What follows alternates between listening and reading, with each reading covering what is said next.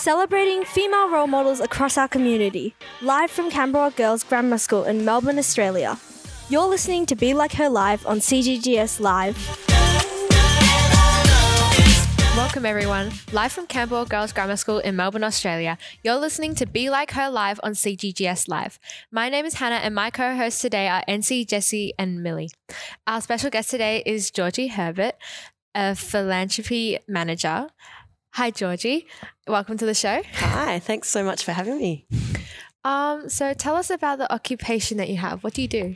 I, as you mentioned, I'm a philanthropy manager. I work with the Ovarian Cancer Research Foundation. Um, it's a pretty new career for me. I before I leapt into this, I did 20 plus years in the sports industry, um, but uh, my mum passed away from ovarian cancer back in 2017, um, and so I thought I'd jump ship into the charity sector and work with um, the Ovarian Cancer Research Foundation to raise some money um, to fund research to improve surviv- survivability outcomes for ovarian cancer research patients. Yeah, so you mentioned your mum. So how is she how does she impact what you've been doing so far? Well, I guess, yeah, she's absolutely the inspiration for what I'm doing now. Um, she's an alumni of Camberwell Girls, as am I. So um, it's quite lovely to be back here, but you know, in these four walls. Um, but no, she was diagnosed with ovarian cancer in 2006. Um, it's the most lethal um, gynecological cancer, so yeah. it's a pretty brutal diagnosis, and her chances of survival um, were at, in those at those times only about forty six percent. So. Um, my sister and I and my dad and even mum, when she was well enough, got pretty busy doing some fundraising at community level. We got out and did fun runs and dinners and things like that, yeah. um, which led me to become quite connected to the um, staff at the OCRF. Um, and then when mum passed away, um, I was inspired to kind of kick the fundraising up a gear and I became a cyclist and rode from Adelaide to Melbourne um, to raise some money. And uh, at the end of that, kind of decided that perhaps I'd want to um, think about a career in ovarian cancer research, sort of fundraising more formally. And uh, over those next few years, I got to know the team even more. And eventually, um, a role came up, and I was able to slide into um, the role of philanthropy manager with them. Yeah. Um, so, what have your struggles been um, in this field? Great question. Um, I think coming from such a different background, so I did all of my studies in sport management and I worked in the AFL industry, I worked in the soccer industry, um, I worked with Hockey Australia. Um, so all that I knew was all largely in sport. Um, so jumping over into the um, charity sector was definitely a challenge um, to learn how that sector works and um, what kind of, I guess, try and f- work through what my transferable skills were to bring across from the sport industry, but also try to think about, you know, what are the gaps in my skills and what do I need to learn to be able to better um, do the role. So there's been lots of learning over the last sort of 18 months since I've been in the role and um, lots of things that I did do in the sport industry that I can apply to this role. Um, so you mentioned like being in like the sport industry. How long were you in there for? Uh, oh, it would, would, have been a bit over 20 years. So um, I was really lucky when I finished school. I got a, um, into the Deakin Uni sport management degree. Um, and whilst I was doing that, I had a part time job at the AFL club, the Melbourne Footy Club. So I did um, a bit of work in their membership team um, part time over those years of studying. Then I moved into a role, um, sort of admin, and then some marketing and sponsorship work at Hockey Australia. Um, bit of a highlight. I got to um, go or be part of the Commonwealth Games in Melbourne in 2006 um, as part of the sort of support team. So I got to march in the opening ceremony into the MCG. So very cool moment. Um, and I also got to go to the 2008 Olympics at Beijing. So very, very cool times in hockey. Then I went to soccer um, and had a wonderful four and a half years there. Um, I got to be involved with the startup of the Melbourne Victory women's team. So I worked with them across their first five seasons. And then I went into the AFL industry and worked with the AFL Players Association. So, um, again, lots of great opportunities to um, meet and work with AFL players and AFLW players once they came into um, into having their own competition a few years ago. So, um, yeah, very very wonderful twenty plus years um, in that industry. So, I was very lucky to have some good times there. Yeah, that's really cool. So, back to present day, what would a typical day look like for you? Great question. Um, because I am mostly looking um, to find, connect with, and find quite big donors. So, f- um, really um, high end philanthropic donors. I spend a lot of my time doing desk research into um, who are the big philanthropists in Australia, what are they doing, what are they funding, um, you know, trying to work out whether they might um, be a good fit with us to fund some of the research that we do. Um, and then trying to meet with them for coffees. So I get to have lots of coffees during my week, which is good fun. Um, we don't have an office, so I work from home um, most days with my gorgeous little dog, a corgi called Neville. Um, but we, uh, when I can, I get out and about and um, do have coffee meetings with those people, um, and then work with them on what kind of things they might want to fund in terms of our various research projects. Um, so that's one part of my day. Um, I provide a bit of support to the rest of the marketing team and fundraising team. So we run a handful of um, fundraising initiatives over each year. We, we do Frocktober, which is a month of getting dressed up in you know, cool, fun, bright frocks and cool clothes and raising funds. Um, we do a the bike ride that I started um, five years ago, we now do as a formal part of the organisation. So there's the Silver Lining Ride, um, and we do a walk called the Walk with Women. So I help the team pull those together and pull the marketing and advertising and promotion together for those. Um, so there's a little bit of that work day to day. Um, and then another part of my job is to um, work with corporate partnerships. So, in a similar way to the philanthropy side of things, I do a bit of desk research about who are the big businesses and organisations out there that might want to sponsor us or um, contribute some funding to us. Um, and I try and set up coffee dates with them and work with them on what they might be able to fund. So, uh, pretty good variety of things to do to keep me busy. Um, and I take my breaks by walking the dog around the block and because um, working from home is the new normal now. Yeah. Um, so it sounds like you've done a lot for your job. Like, obviously, there would have been some challenges. So, what are some of the challenges that you've faced? Another great question. Um, the big philanthropy um, organisations are all pretty, um, I suppose, well established and have some really um, sort of, I suppose, um, strict funding guidelines around the types of organisations and things that they fund. So it's a, it's a bit of a challenge to sift through all of those various organisations and work for work on which ones might be most suited to us, um, and then you know get get together enough compelling reasons to have a coffee with me. So, um, and talk through what are you know what are the funding opportunities. So, I do a lot of work around, you know, what are the compelling stats and facts around ovarian cancer that might mean people um, feel that we would be a worthy organisation to contribute funding to. So, um, lots of lovely, um, you know, design work to create brochures and things like that that I can share and leave with these kind of people. So, um, trying to refine down what what are the key points and key things that we need to share with them to make those compelling arguments to to fund us is um, is one of the kind of bigger challenges, I suppose. And when you think about all the other amazing charities out there, there are a lot of them, um, and they're all doing incredible work. So um, I have the challenge of making sure that the work that we do stands out amongst those because I'm not the only one knocking on their doors asking for coffees and putting documents in front of them. Um, how long did it take you to plan the bike ride? Oh, the bike ride. That was an epic, epic idea. So, um, you guys might know Clint Stanaway. He's um, of Channel 9 news fame. He's a very good friend of mine and he was um, pretty close to my mum. Um, we worked together back in my early job in at the Melbourne Football Club and we've been friends ever since. And he came to me and said, hey, I've got this idea. Let's ride bikes from Adelaide to Melbourne to raise funds for the OCRF. We'll do it in honour and memory of your mum. And that was in the February after she'd passed away in the January. Um, so we set the target of riding in the November. Um, biggest hurdle to overcome is that neither of us owned a bike or knew how to ride. Um, so it was that's what made it a pretty crazy idea.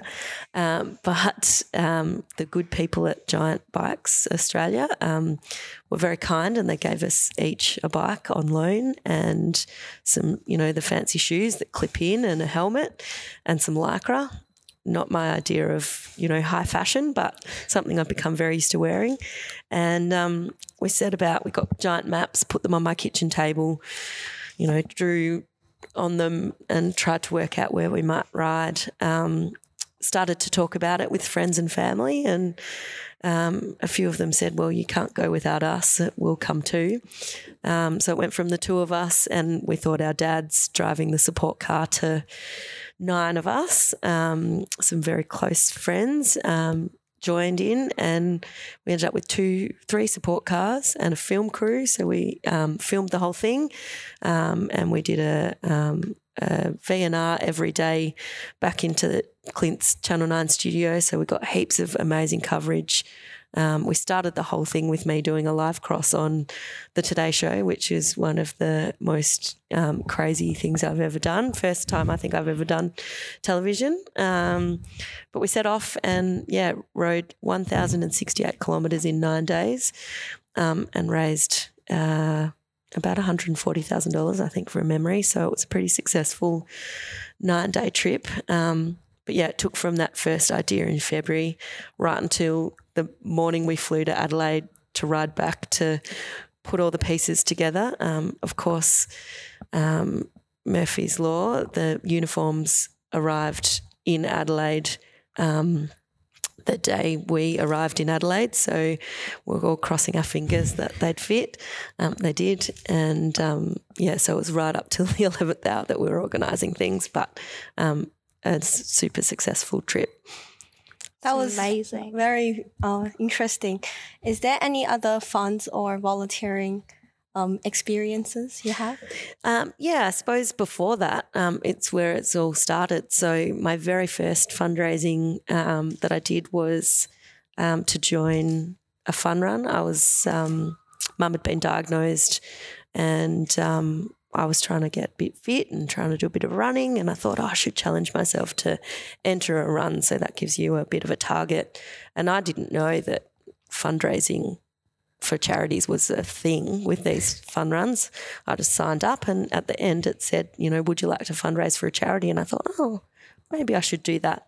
So I ticked yes and found the Ovarian Cancer Research Foundation, ticked yes for them as well, and um, pop something on my Facebook, you know, I'm doing a fun run. Anyone want to sponsor me? And lo and behold, I was the leading fundraiser for the whole of Run Melbourne that year um, because my friends and family got so involved. And then um, the following year, my sister said, you know, I'd like to get involved. We should do a team. And then um, the year after that, my dad got involved and he said, um, let's uh, not just do the run, we'll do a, um, a sportsman's night because my sister and I are both working in the sports industry. So we got a bit of a panel together um, and ran a, a sportsman's night fundraising dinner. And I think by that year we were raising about twelve or thirteen thousand dollars a year, and eventually that grew and grew, and that plus the ride, um, all up of we've raised over a million dollars now, um, which wow. is pretty exciting. That's really good. Um, okay. If you're just tuning in, you're listening to Be Like Her live on CGGS Live, live from Camberwell Girls Grammar School in Melbourne, Australia. My name is Hannah, and my co hosts today are NC, Jesse, and Millie. And our special guest today is Georgie Herbert, a philanthropy manager. Okay. So, who's been your biggest inspiration?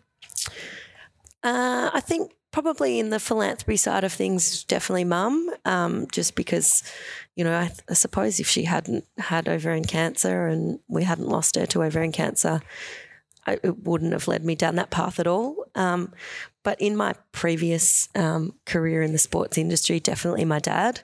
Um, I, I, tell this story often when I was little and doing Vic Kick, as it was called. It's Auskick these days, but I'm old enough that it was only a Victorian sport um, when I was a kid, and um, and Vic Kick was your your footy clinics on the weekends for kids.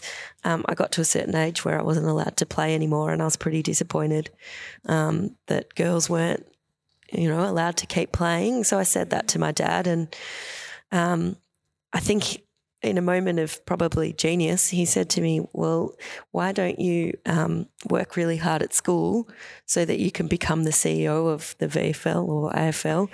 And then you can change the rules and you can make, you know, allow girls to play.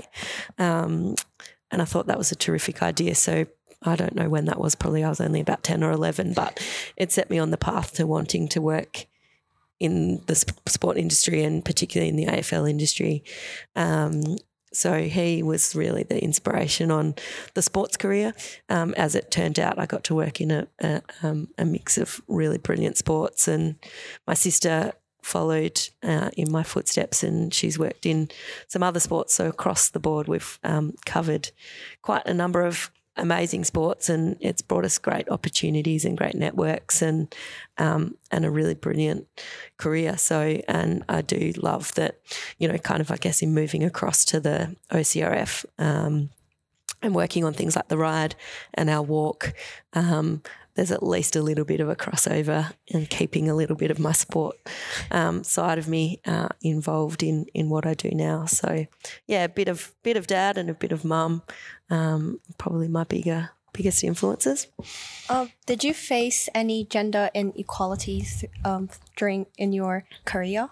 Uh, that is an outstanding question. I, I, I haven't. I've been really, really lucky. I think um, working in hockey was really interesting because I came in at a time when the um, Men's Association and the Women's Association had been separate, but in order to keep receiving government funding, they were required to merge. And the women's team had been far more successful um, than the men. So the women actually brought a lot more in those days, um, early days, to the table than the men's association in terms of their success. And I guess, you know, that as a result, they'd been really well set up um, structurally. So, um, early days, you know, it was very, very equal. It was very focused on equal. Um, I got to work across both both genders. Um, in in um, at, at, national level at Hockeyroos and and Kookaburras, so not there. Um, and then I came into um, soccer and uh, stepped straight into the the period where they were bringing the W League into um, into the um, universe, and and so again, really fortunate to be able to um, be quite senior in leading the partnership between um, Football Federation Victoria and Melbourne Victory to establish the women's team and and um, and really grow the league. So. Um, again, lucky to be in a space where I didn't find it face any. Um, I suppose we've had challenges in that it was new and we're trying to um, build it from scratch, but um, everyone was really behind it, really supportive.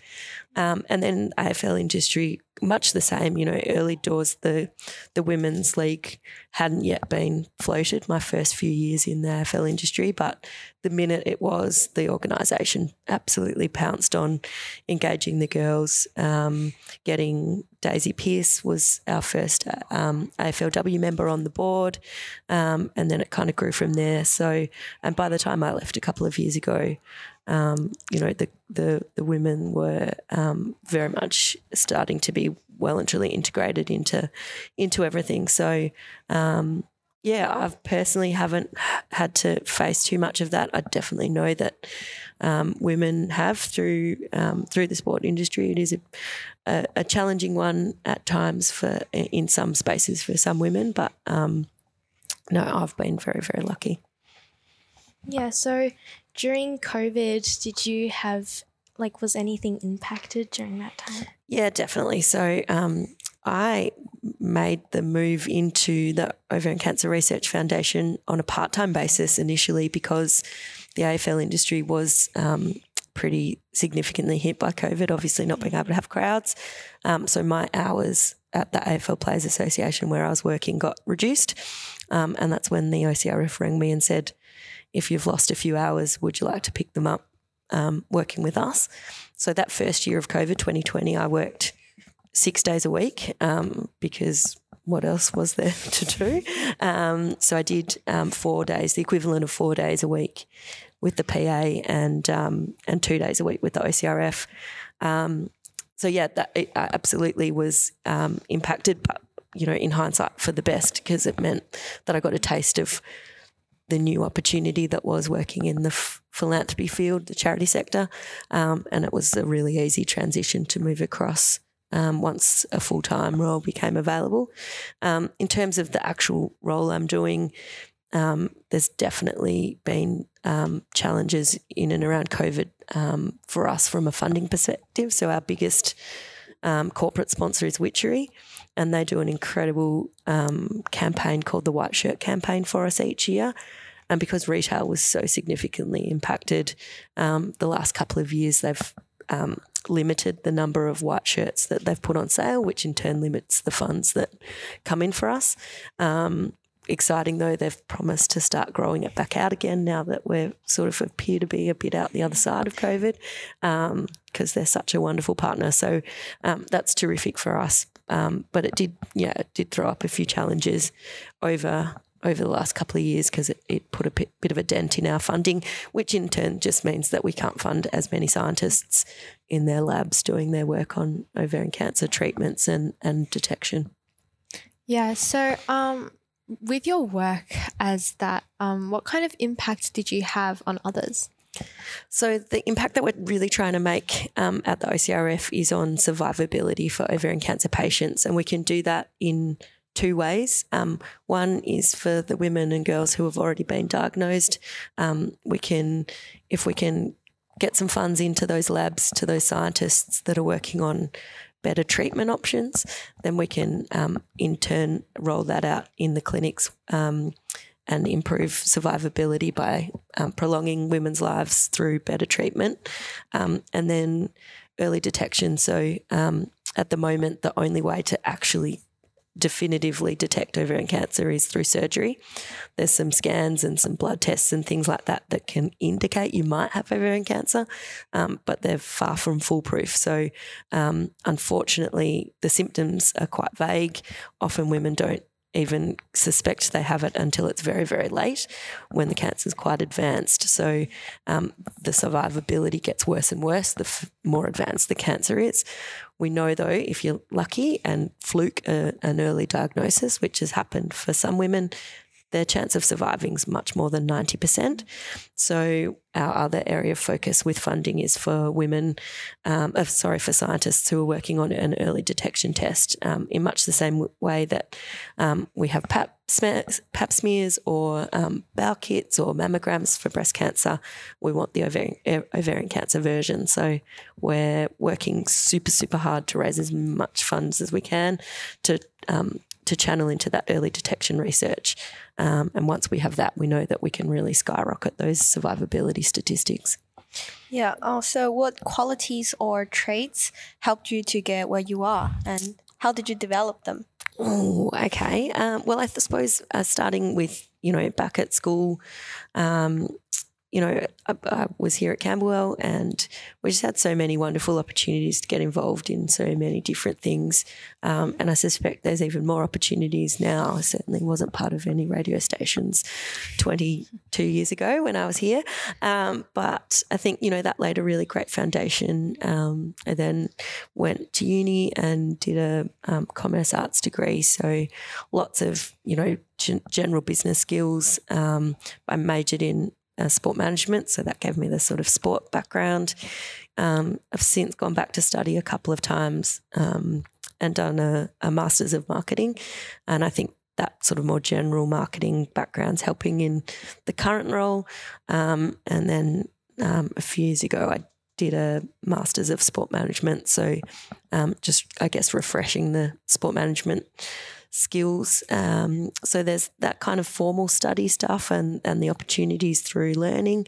Um, but then there's the you know, the on the job stuff and um, the networks and people that you meet and engage with. Um, I think every everything that you do is a is a learning and growth opportunity, and all the people that you meet, you can learn things from. And um, I'm really really lucky to have now um, an amazing CEO in Lucinda Nolan. She um, is a terrific leader. She's got an incredible um, very rich background um, in emergency services and now um, with the OCRF. And um, I think, yeah, there's lots of lots of those sorts of different areas that have really helped shape me and helped give me the skills and the confidence to do my role.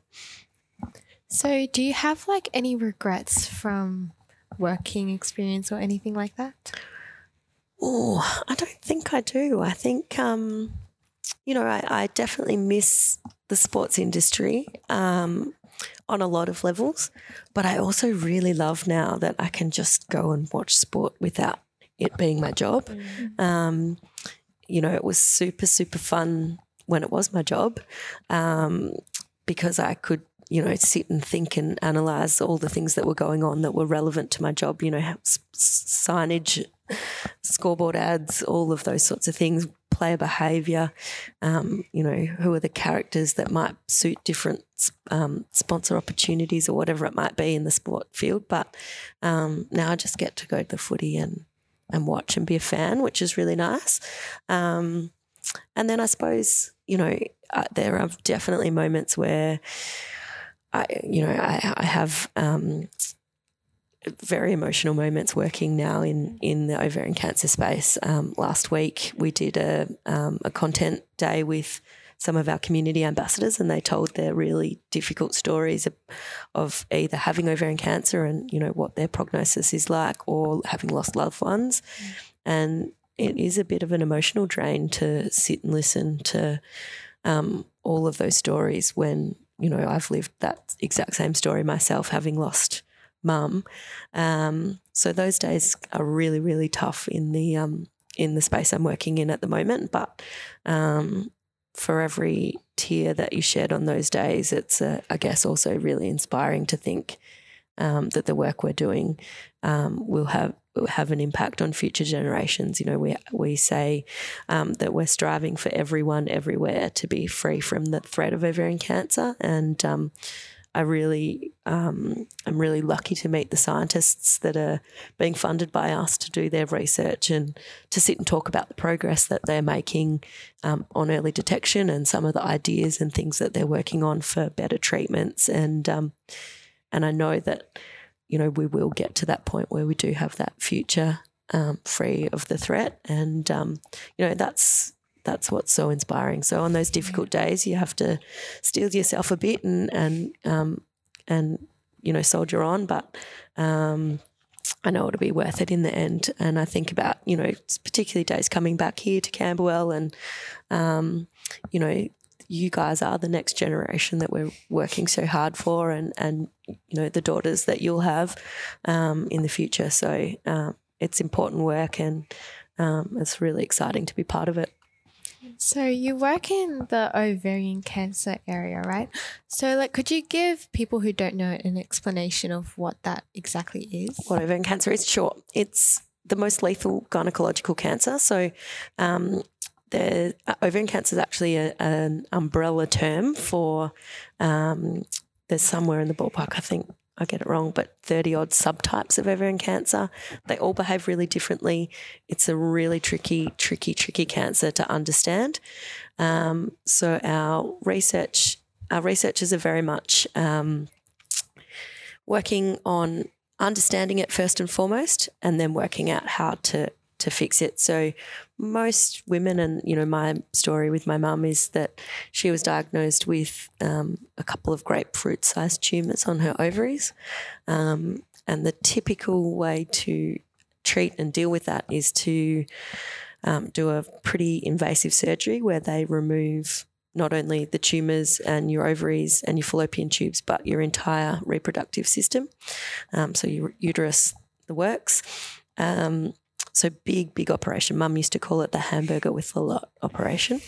Um, and then you start chem- chemotherapy typically. So every woman's a little bit different. And as I said, there's a number of subtypes of ovarian cancer, but um, those kind of treatments are um, pretty standard across the board and they're not they don't necessarily work for everyone so that's how it's come to be so lethal um, because we just don't have a really super effective way of dealing with it um, and that's why that that research as i said into the into the treatment side of things is really really important and why it's super important to get it early um, if they'd got it early in mum first and foremost the the uh, tumours probably wouldn't have been the size of a grapefruit. Um, but secondly, it's a lot less spread and a lot easier to contain and, and remove. And then um, you, you are a much better chance of being um, clear of the disease down the track. Oh, oh, thank you for talking to us today. I was just wondering, um, how did you find your passion, and could you give us, um, c- give our students some of the advice on future maybe careers? Sure thing. Um, I was a little sport nut at school, so I loved sport. Um, I loved playing every sport, threw myself into every sport, loved watching sport. Um, you know, dad, dad would tell the story of me getting around, you know, as a really young girl, four or five years old, with my little blonde pigtails and my footy jumper on um, everywhere I went, and um, could name every player under the sun. So, um, being the little footy tragic I was, I was just super passionate. And as I talked about before, my dad sort of inspired me to think about a career in in the sport industry and in the AFL industry. Um, so that was that passion, um, and it was you know I actually. I suppose I thought I'd probably work in the sport industry forever. I loved it.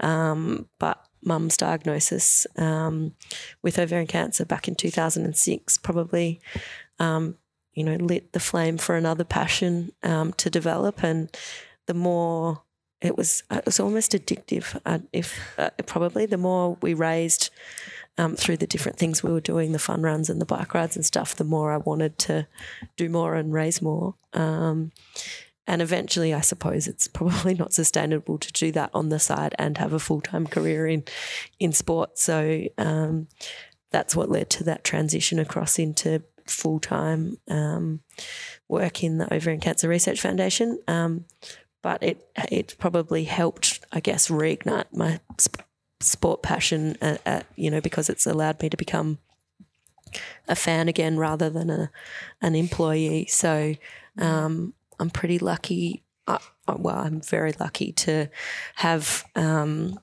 been able to identify those passions and um, had the support around me and the you know uni d- degrees and the networks of people and and kind of the ability to find my way into those into careers that support those two passions. But um, so yeah, I guess I, my advice is absolutely um, to really think about what you love. You know yeah. what what things you love doing, um, and to really dig deep into whether there are careers um, that uh, that you know suit them. Mm. Um, and I've said to lots of people before, you know, if you're sports mad but you're really really good at accounting, well, every you know major sporting organisation needs some accountants. Or if you're really really you know, clever and fascinated by the law, but you're also mad about sport. Lots of sports now have in house lawyers and things like that. So you don't, um, you can kind of be,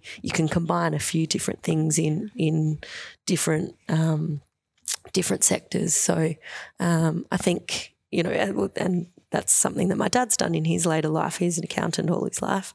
Um, he's retired now, but the OCRF needed a, a treasurer, someone good with numbers, and so I rang Dad and put his yeah. put his hand up for him, nominated him, and yeah. um, so he's now on our board, which is really exciting. So that's a voluntary position that he does, um, but it's enabled him to sort of, I guess. Um, combine his skills um, as an accountant with um, with his now passion for also supporting the Ovarian Cancer Research Foundation in what they do, having lost his wife. Um, so yeah, great opportunities to think about where you can marry up some of your actual skills and abilities with some of your passions and put them together to create a career. Thank you so much. Um, that's all we have time for today. Thank you so much, Georgie Herbert. Um, it's been a great pleasure to talk to you today. We're live from Camberwell Girls Grammar School in Melbourne, Australia, and you've been listening to Be Like Her Live on CGGS Live. My name is Hannah, and my co hosts today were NC, Jessie, and Millie. Thank you for joining us today. We hope you have found the information today useful. Until next time, have a great day. Celebrating female role models across our community. Live from Camberwell Girls Grammar School in Melbourne, Australia, you're listening to Be Like Her Live on CGGS Live.